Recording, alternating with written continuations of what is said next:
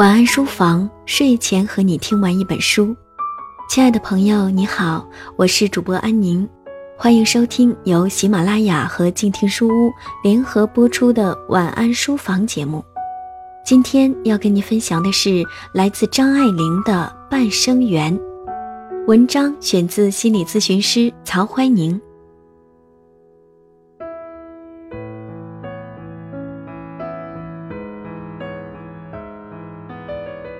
我听见那朵彼岸花轻轻灵灵的声音，淡淡的诉说着那一个个让人心碎的故事。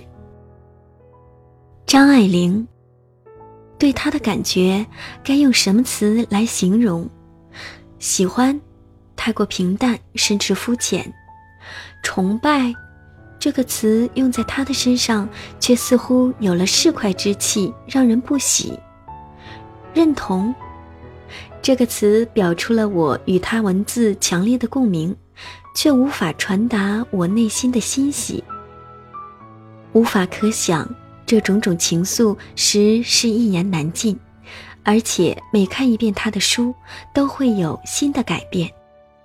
看他的书，完全就是像在听故事，或者在脑中看一部影片。翻开书页，那淡淡的、清清灵灵的声音，悠悠的响起，开始娓娓诉说一桩桩悲欢离合。一个个字眼交织起来的爱恨情仇，虽然惊心动魄，但他本人的声音却总是淡淡的，不带一点感情。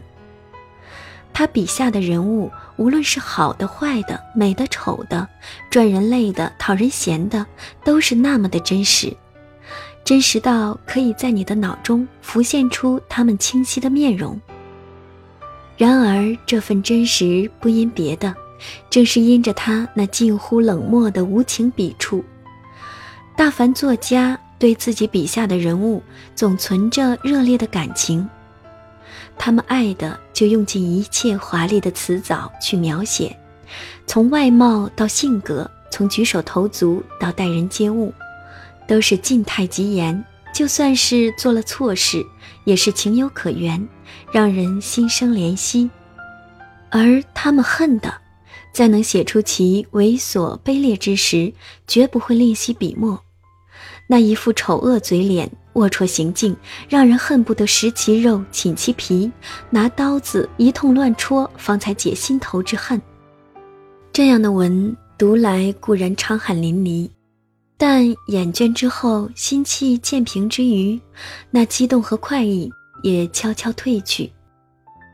最后只剩下一点点淡淡的痕迹，仿佛那尽了的香，止于一点点黑灰，昭示着这书我读过，如此而已。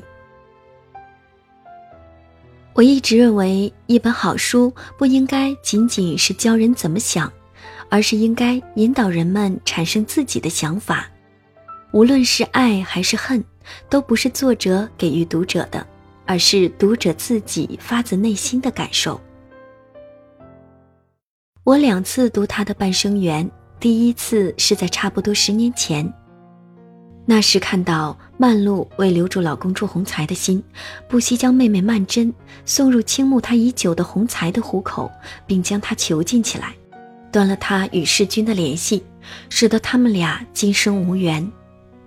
这情形让我愤恨不已，彻头彻尾的痛恨曼璐与洪才，同情曼璐和世君，连曼璐临终的眼泪与忏悔，我都一律视为猫哭耗子假慈悲，更不要提洪才对着曼红遗像掉的那几滴鳄鱼泪了。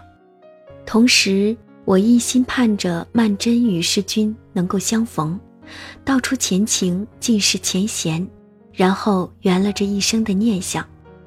可最后，那一面见是见了，却只让曼桢痛痛快快地说了个够，哭了个够，而后惨痛的道一声：“世君，我知道的，我们回不去了。”这样的结局只能让我徒呼奈何。当时的我不可能理解这样的结局。今次重读，我发现自己的感情大不一样，同样的四个人，同样的悲欢离合，我却生出了别样的情愫。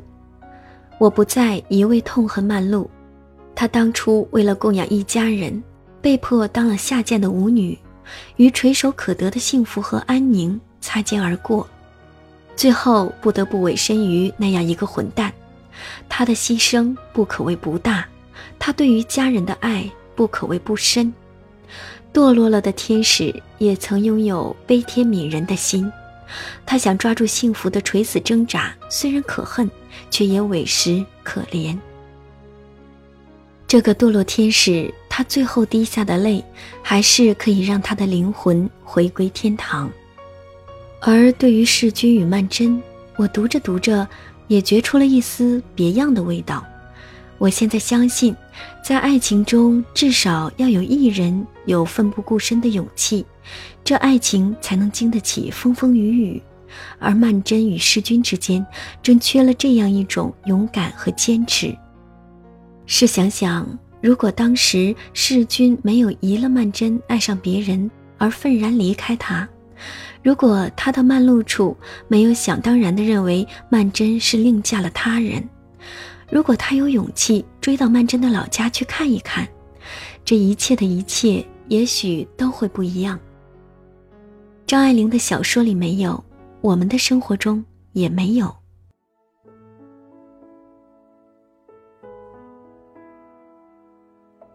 张爱玲的生平，我只约略知道一个大概，都是一鳞半爪的从别人书写对她仰慕之情的文字中得来。他从小生长的专制家庭，他一早显露的惊人才华，他纠缠办事的刻骨情缘，他默默无闻的客死异乡，这一切模模糊糊的替我勾勒出了一个他的模样，但这个模样是扁平如纸，没有表情且毫无生气的，这只是一个女人的生平。他无法在我的心中再现一个有血有肉的张爱玲，在我的心中，张爱玲就像一个高高的漂浮在空中的身影，那么美，却又那么飘渺，遥不可及。我唯有一次次地沉入她的文字中，从那字里行间去寻找她的魂、她的梦、她的爱、她的恨。然后饱蘸心血，一遍遍地润笔勾画他在我心中的形象。也许我永远只能与他隔空相望，但也许有一天，他会悄然出现在我的身边。以手之仪，仪态万方，却又无限落寞地坐着，用他那看透了一切事情的悲悯眼神看着我。冥冥中，仿佛听到一声轻笑。蓦地抬头，不经意间，眼中带过三个字：“看不破。”心中忽然了了，是你吧？你这个民国时临水照花的女子，是你在笑我吧？于你而言，见与不见，如何相望，都没有什么干系吧？纠缠这些的我。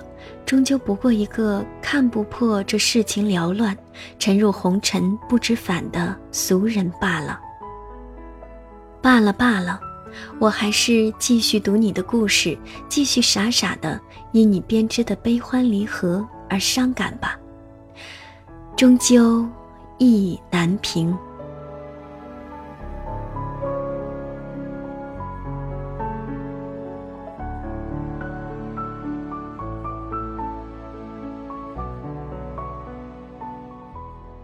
本期节目就到这里，书评选自心理咨询师曹怀宁。如果你喜欢他，可以关注同名微信公众号和新浪微博“心理咨询师曹怀宁”。怀是怀念的怀，宁是安宁的宁。收听更多有声节目，欢迎您搜索公众微信号“静听有声工作室”。我是安宁，祝你晚安，好梦。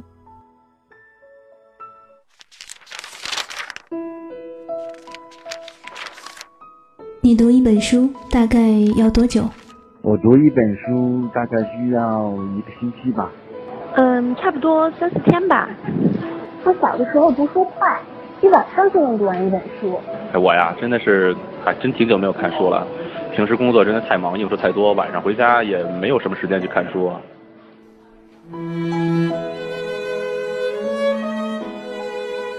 一本书到底要读多久？午夜睡前的床边，拥挤的地铁街头，翻开一本书。